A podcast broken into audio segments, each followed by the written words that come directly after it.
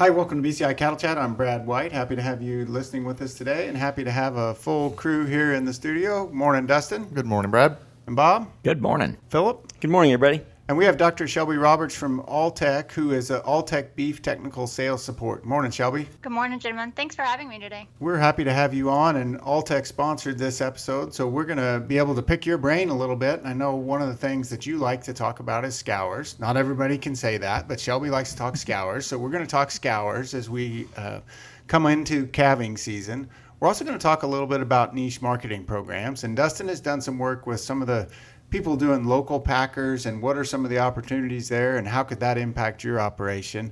And we're going to wrap up by Shelby and, and Philip having a little bit of a conversation about my mineral needs and would that potentially have changed in a drought situation? Do I need a certain type of mineral supplementation? Before we get into those topics, I, I wanted to ask you guys' opinion because we've had a pretty serious debate here in the office recently, and I wanted to see if you could weigh in on it for us because the other day we had candy at one of our meetings and the Reese's cups came out and the debate was so you really have three options here you can choose from. You can get a normal Reese's cup, which is the flat circle, the mini Reese's cup, or a weird shaped holiday Reese's cup. Yeah. Which of those is best? And and I don't I don't know, know, if full- my opinion comes out in the question or not. Full disclosure, it was Philip that brought the the Christmas shaped, oddly ratioed peanut butter cup thing. Not that you're calling Philip out for having candy that's two months old. but he was willing to share. Well, I didn't say which holiday, but it was Christmas. But anyway. you did. You said Christmas. Oh, did I? Well, and and as much as I did enjoy that, and I did enjoy that, and feel free to bring it back anytime. Uh, it's not as good as the real original ratio between peanut butter and chocolate. Philip? I kind of agree. I mean, these are bigger, so there's more peanut butter there. So, but the surface area to inside is not the same, and so there's not as much chocolate to peanut butter ratio as the original Reese's. Dustin? So I just bought a bag of the heart shaped Reese's for class. I was going to bribe my students in class, and I ate the whole bag before I got to class. So it's okay with I am all about the heart shaped or the Christmas shaped or whatever shaped. Shelby? Peanut butter and chocolate doesn't matter what shape. yep. Uh, I'm gonna have a hot take and say I don't like Reese's cups, so I have no opinion on the matter. Uh, What? It's, a, Wow. it's a very unpopular opinion, Wow. but it's, That I don't like is- peanut butter, so it's it's n- a no go candy for me. Wow, that is. I did not. I did not. No, see I didn't that. That was that uh, one, no. yeah. Yeah. Well, Just these are the, these are the fire. these are the types of in-depth discussions that we have here, nutrition related. We're not limited to cattle nutrition. Sometimes we get into the human nutrition side. So, I mean, apparently Phil was being healthy because he saved his Christmas one, so that just means he's like managing his intake of sugar. So. Yep, yep. He has some uh, some ability to delay gratification of the uh, Reese's peanut butter cups. I think he just forgot about them. No, it's just a really big bag. So, well, Shelby, we're happy to have you with us. And I, I mentioned at the top and y- that you do some work looking into scours, how to manage scours. And, and certainly when we come to this time of year, we get wet weather, we get new calves being born.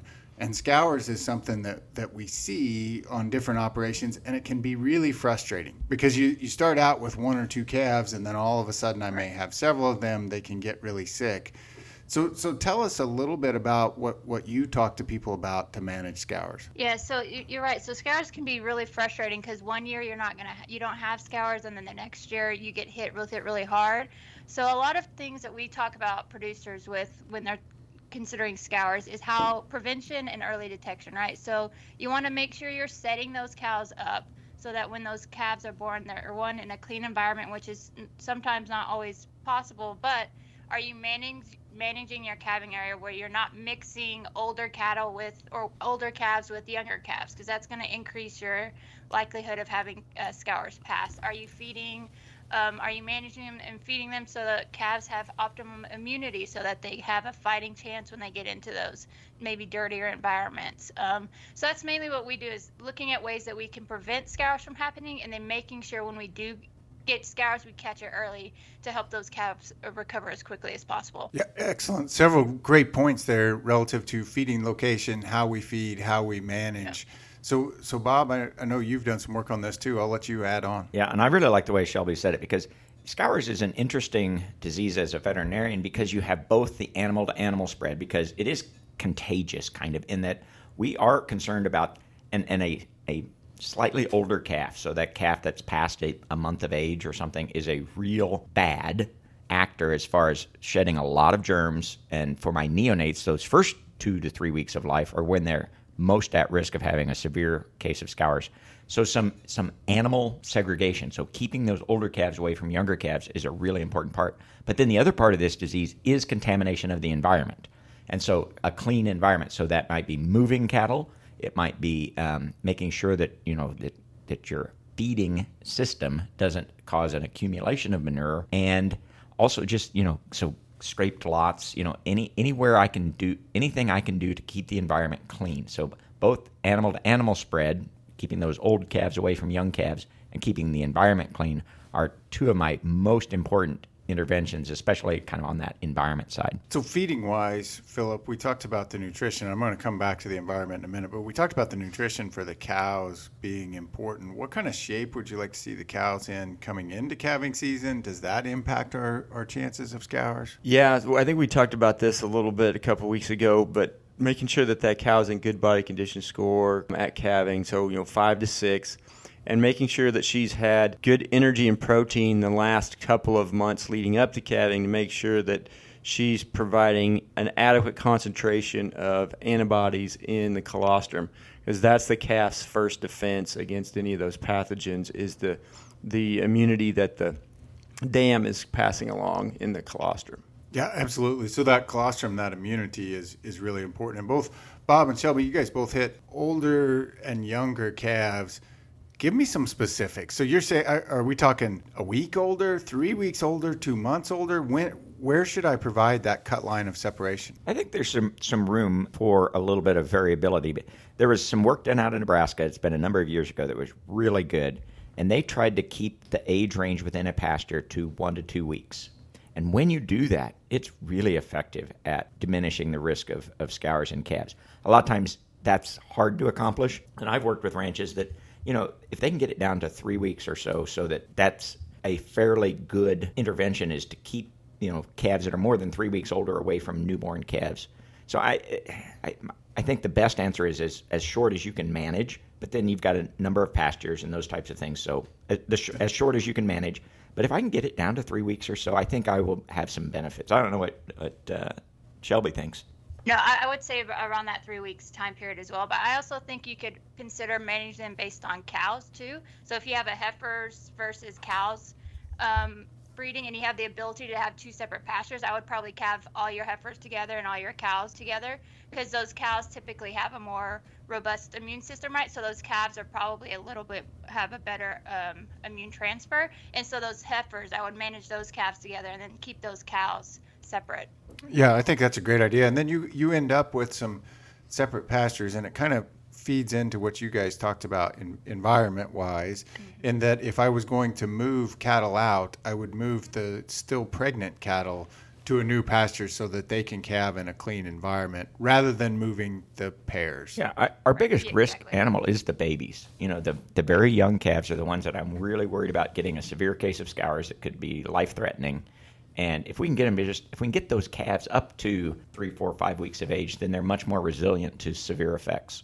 Yeah, absolutely. And you both said clean environment. Tell me what that means. Because on a on a cow calf operation, clean environment. What what would I do to get a clean environment, and how does that fit your definition? When I'm talking about clean, it's mainly just buildup of manure. So if you have multiple, like a lot of cows in a small area, I would either I would manage it by either getting a larger calving area or I would have smaller calving groups. So again, as soon as if you add a cow to a pasture or to a pen because she's calved, then maybe re- remove the one that is the oldest cat, cow out, so you ha- can minim- like minimize the amount of manure that's going to build up in that area. Round, round bale feeders. Yeah, I, Bob. How do I how do I manage that? well, they can be a real problem because many times, especially as we get to this, and again, depending where you are in the country, uh, we're getting late in pregnancy or early calf, you know, young calves, and we're still feeding hay. And I, I use a round bale feeder to minimize my wastage. but then I can get into some really bad situations with mud and manure around those round bale feeders. So this is a place where I'm willing to waste hay to improve cattle health. So I would like to not use a round bale feeder, but actually unroll the hay and then move the location each day because I'm, I'm, mm. where we get manure buildup is where there's a lot of cows spending multiple days in the exact same space. So try not to let that happen. Absolutely. And the, the other thing I would say is cattle are going to stay. If we've got hay, we're providing and water sources, they're going to stay right around the hay and water. If those two things are close to each other, which often they are, the cattle are going to spend all their time in that area. So it doesn't really matter how big their pasture is because they don't go roaming if they're not grazing. So you can move the hay, separate it out, have them go back and forth, move the hay to different areas. It's a little less convenient. It's less convenient. It's a lot less convenient. It's a lot less convenient. You're right. But it's definitely an important thing to do for cattle health. Yeah, but it, but it could be could be worth it. So I want to switch switch topics and and Dustin, I want to learn a little bit about kind of what you've been doing because I know you've traveled around the state here, and as we went through COVID and some other things, there was talk of what if we had more options to. And I may not say it right, but maybe more directly market beef to consumers. So from my ranch to a small packing plant to direct to consumers. And you've kind of done some investigation into feasibility of this. Tell us about that. Yeah, so we, we kicked off a study last, I guess, last fall uh, here at K State looking at just trying to get a better understanding of the small, we call it small to mid size, but really we're talking small meat processing here in the state of Kansas. Uh, there's been a lot of emphasis in this arena post, well, since the pandemic. And so what we did last fall is we had a number of town hall meetings just to learn and understand who the players are, what's what some of the issues they're facing, what are some success stories and things like that. And you know, if you go across the state, you've talked to one, you've talked to 30, I mean, it's a you keep hearing the same issues at each one of the locations. Labor, uh, carcass utilization, you know, there's strong demand for their products, regulatory issues, and on and on. And so that's kind of what the project was about. And that's some of the big things, I guess, the 30,000 foot view of the things that we were hearing.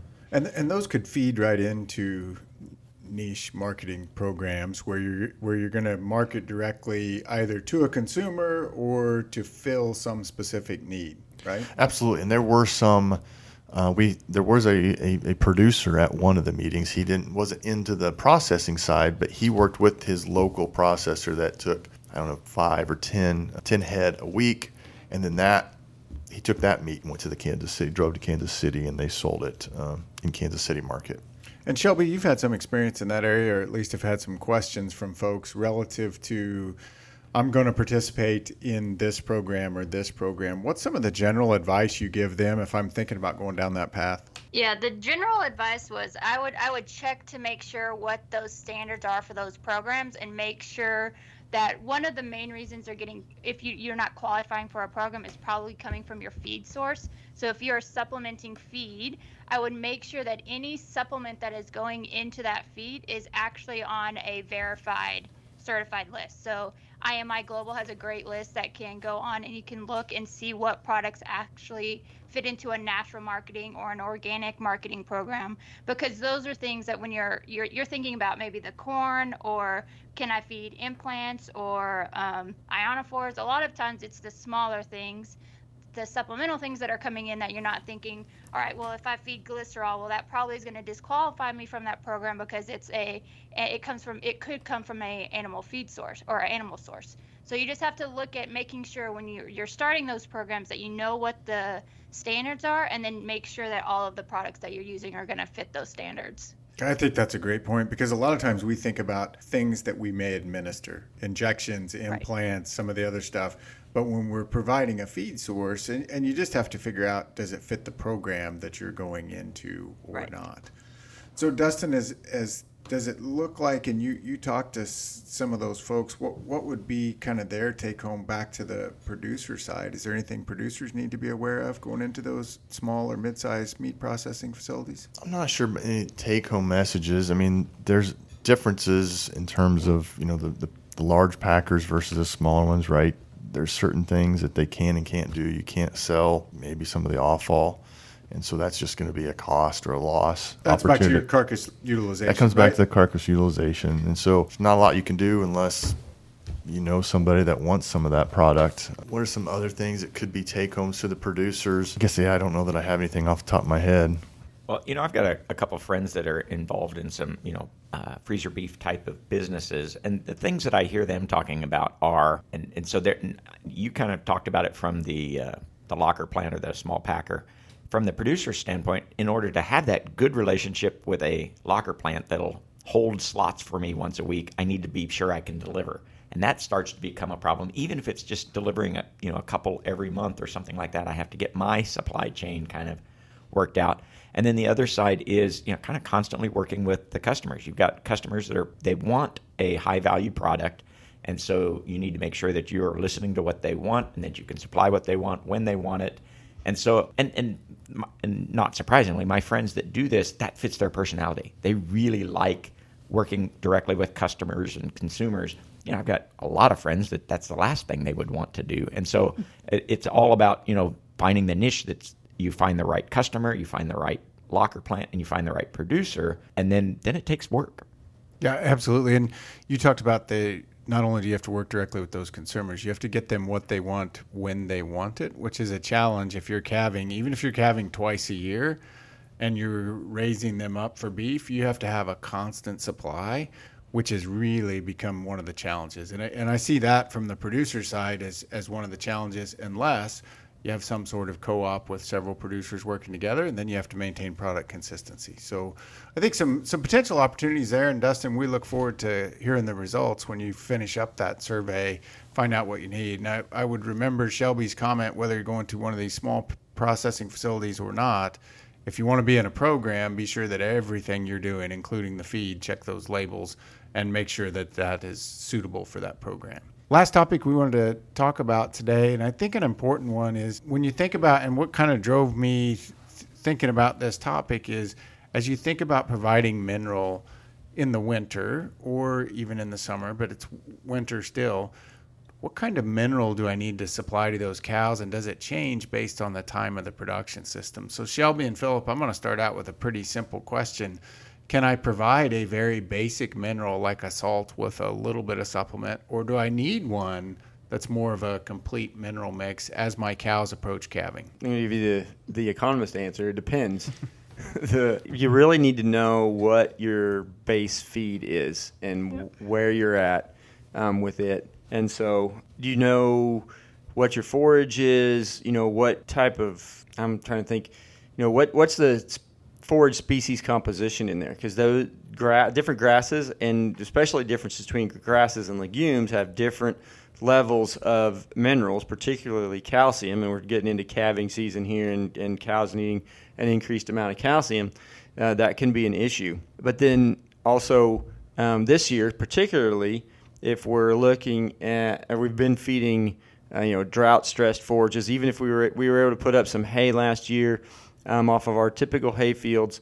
Those fields were drought stressed. The forages, you know, obviously we didn't get as much production as we normally do, but also those forages are probably going to be lower in phosphorus than usual because soil phosphorus uptake by the plant is affected by dry soil. And so that plant can't take up as much phosphorus from the soil in dry conditions. And so those plants will typically be lower in phosphorus. And so, again, as we're coming into calving and that cow starts to ramp up milk production, her phosphorus requirements go up as well. And so, um, that's something to be aware of. Shelby? Yeah, I, I, would also add that I think you also need to pay attention to not only those macro minerals, but also the, the trace minerals as well. Trace minerals have a very important purpose in the body, not only with immune function, um, things like that, which coming into calving is going to be important because that calf's immunity is essentially going to come from that mother. So you want to make sure that dam is set up to transfer her immune system. So I think making sure your trace mineral levels are also being met is an important step in ensuring that that calf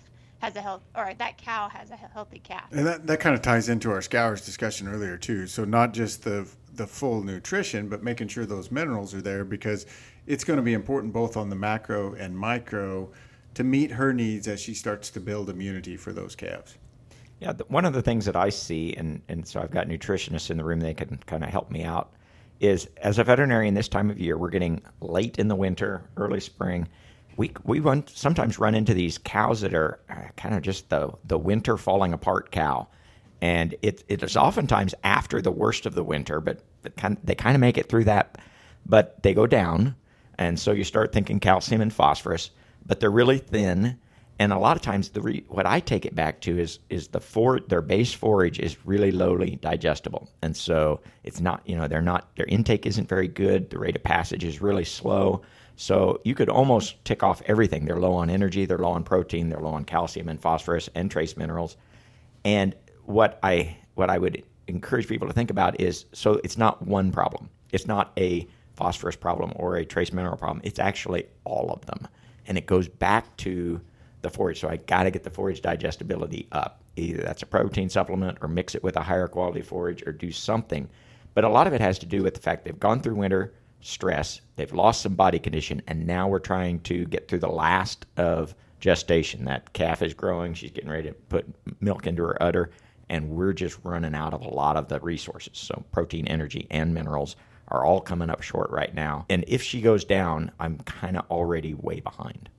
Yeah, and I think uh, it's a great point, Bob. Is it's not it's rarely a singular deficiency, right? So if it's not just one thing, it's Yeah. probably multiple things. But providing that supplement, and if you get behind, it's really hard to play catch up because you talked about, and I wanted to ask you guys, Shelby and Philip. So uh, how how long does that take? So if I start, if I'm short on, you mentioned phosphorus, Philip. If I'm short on that, and I start supplementing now, it's going to take a little bit of time to catch up, right? A little bit, but I mean that should be pretty quick. Um, most of the time, if we have a mineral deficiency, it's it's fairly quick to correct that problem if we get the right mineral in in there because the the cow's body is ready to to just she's already set up to where she is trying to absorb as much of that mineral out of the feed as she can and so if we give her a good available source her body's going to take up a large portion of that and replenish those reserves and, and get her back up. So I'm I hard to give you a timeline, but um, it's you know a matter of a few a couple weeks probably to get her phosphorus or, or whatever micro minerals back up if we give her a good source. Excellent. So, Shelby, what any other thoughts as you as you plan out your mineral needs now coming into calving season, past calving? Yeah, I, I think we're just hitting on the points that, that the guys has made is again, prevention is better, right? Making sure that we're maintaining that health or the mineral status of those cows going in. I think that's really important. Just instead of having, oh, now my cows are deficient, now I'm trying to treat it, maybe managing so that we maintain mineral level and trace minerals in that those cows is important. Well, Shelby, we really appreciated you joining us. We were able to talk through scours. I, I like what you guys said. It's a lot on the environmental management. Can I keep the older ones away from the younger ones? Maybe some just different techniques with feeding my hay keeps that environment a little bit clean. Dustin talking about the niche programs and what are some of the options there. And I think one of the important things that came up was be sure that your products in your feed match your program. And then wrapping up here on, on mineral needs and maybe a little bit different at this time of year, especially if I'm dealing with drought stressed forages. So we appreciate Alltech sponsoring this episode. And Shelby, we appreciate you joining us today. As always, if anybody has any questions, comments, things they'd like us to talk about, you can email us at bci at ksu.edu.